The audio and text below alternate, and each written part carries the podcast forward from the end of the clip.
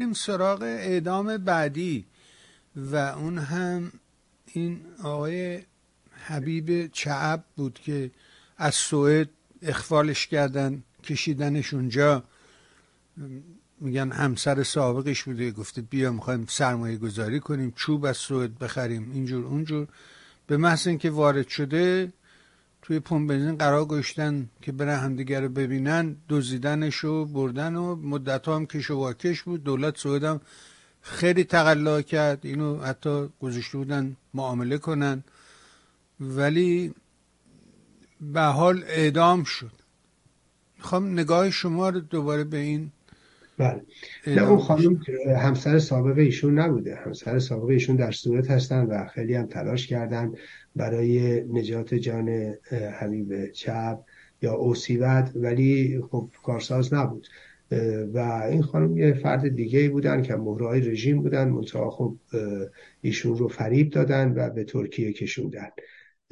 و این رو هم ارز کنم برید از لحظه اول سرویس امنیتی ترکیه این رو زیر نظر داشته. یعنی به نظر می‌رسه چون بعدها فیلم هایی رو سرویس امنیتی ترکیه منتشر کرد مبنی بر اینکه از همون لحظه اول این فیلم ها رو اینا داشتن. بعضی از فیلم ها رو که آدم نگاه می‌کنه و ماشینی که ونی که ایشون آقای اوسیبد وقتی دستگیرش کردن تو اون رو بودنش تو اون ون انداختنش دارن می‌برن.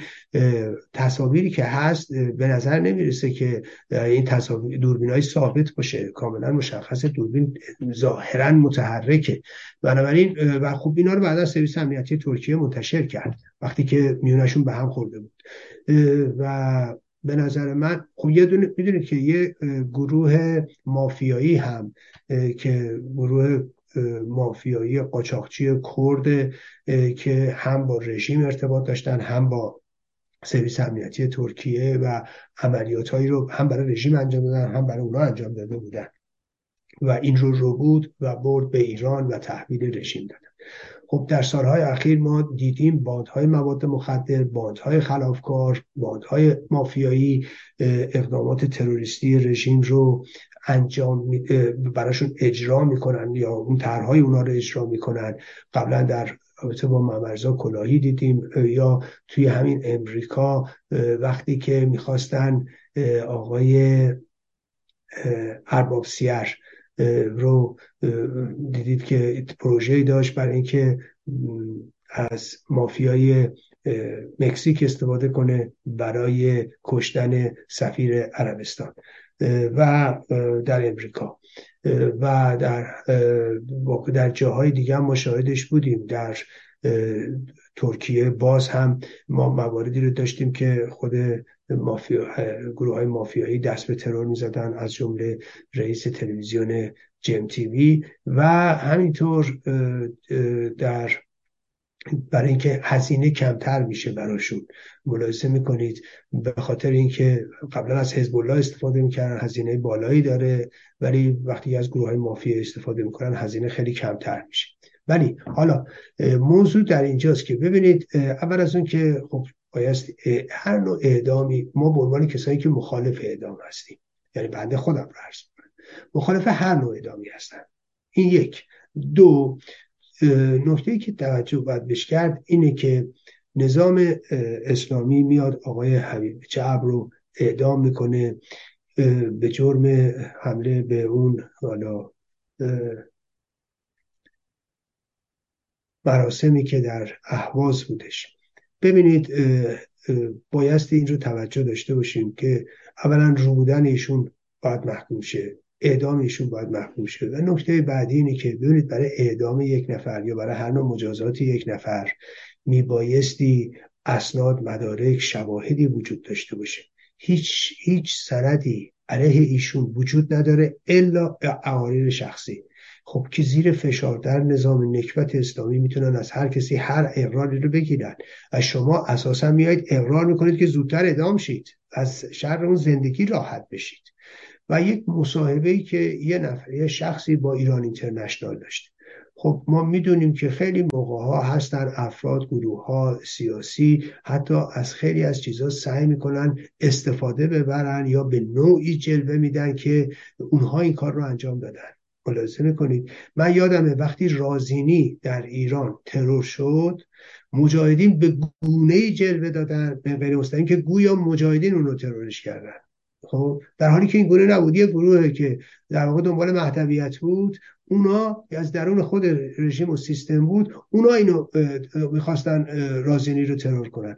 ولی خب اینا می‌تونه اتفاق بیفته. ملاحظه می‌کنید من وارد ماجرا نمی‌خوام بشم کم و کیف ماجرا. ولی در هر صورت شما بسنده کنید به یک اطلاعیه‌ای که یا یه گفتگویی که یه فردی با یه تلویزیونی اومده کرده هیچ گونه سند شاهد مدرکی وجود نداره و بعد بیایید یه نفر رو برو بایید و بعد ببریدش ایران بعد طرف اقاریر او بگید که آقا این مسئول طراحی این بوده. خب این باید نشون داده بشه طراحی به چه شکل بوده کجا بوده. مگه می‌تونه یه نفر در خارج از کشور نشسته باشه از دور بعد یک عملیاتی که توی پادگانی داره شکل می‌گیره در ایران اینو طراحی کنه و برنامه‌ریزی کنه؟ مگه میشه همچین چیزی.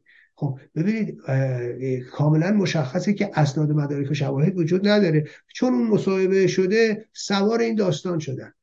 ببینید من این رو من این موضوع خدمتتون بگم.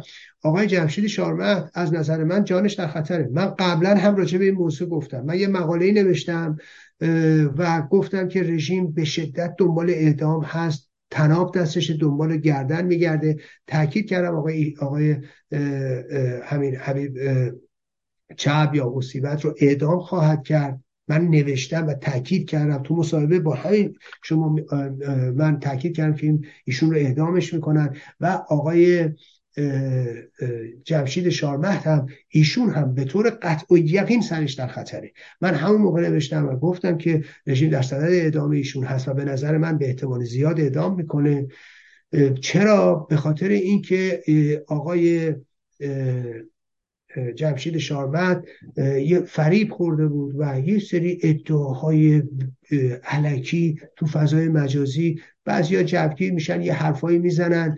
خب می‌دونیم که حرفای زیادی ایشون زده مبنی بر انجام عملیات ها در داخل ایران که یک کدومش نه کار انجمن پادشاهی بوده نه ربطی به اونا داشته کار سرویس امنیتی بوده کار خودشون بوده. من بارها روی این مسئله تاکید کردم ولی خب می‌بینیم که میاد. ولی و این موضوع رو به نظر من به ایشون منتصب می‌کنن بر اثر اشتباهاتی که خود ایشون کرده و اینا رو می‌کنن پرونده و خب میگم دنبال گردن میگردن و ما ببینید ما چرا چون اینا می‌خوان گردن کشی هم بکنن چون می‌خوان در مقابل غرب هم هم گردن کشی کنن و هم می‌خوان بهای کم، کمتری بپردازن.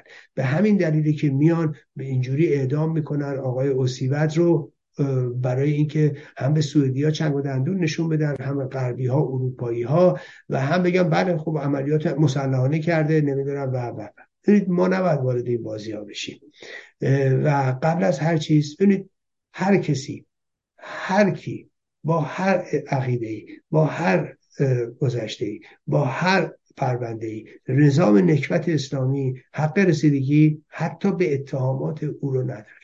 می‌دونید نظام نکبت اسلامی نظام حفظ تمامیت ارزی ایرانه نظامن نمی‌دونم حفظ منافع مردم ایران و ملت ایرانه. نه در واقع دلش به حال این حرفا سوخته. اینا دنبال تناب هستن دنبال گردن میگردن. اینا هر روز یه بهانه جور می‌کنن. ما نباید وارد بازی رژیم بشیم. تحت هیچ عنوانی تحت هیچ شرایطی. و به نظر من ما بایستی با فاصله حرکت کنیم و در واقع فریب ترفندهای رژیم رو هم نخوریم. اون چیزی که مهمه اینه که آقا در این شرایط رژیم اعدام می‌کنه. اعدام اعدامه. برای رژیم در واقع نوعی می‌تونم بگم که مسکنه. ملاحظه می‌کنید دیدید چجوری دیدید چجوری مثلا یه نفر تب می‌کنه خب. بعد مسکنش می‌زنن. توی رژیم اعدام یعنی که دچار بحرانه. یعنی دچار چیه؟ بدن تب کرده. بعد حالا این اعدام می‌کنه انگار که مسکنه که بخواد اون تب بیاره پایین. این دلیل اعدام در ایران. و ما بایستی به این مسائل بیشتر توجه کنیم.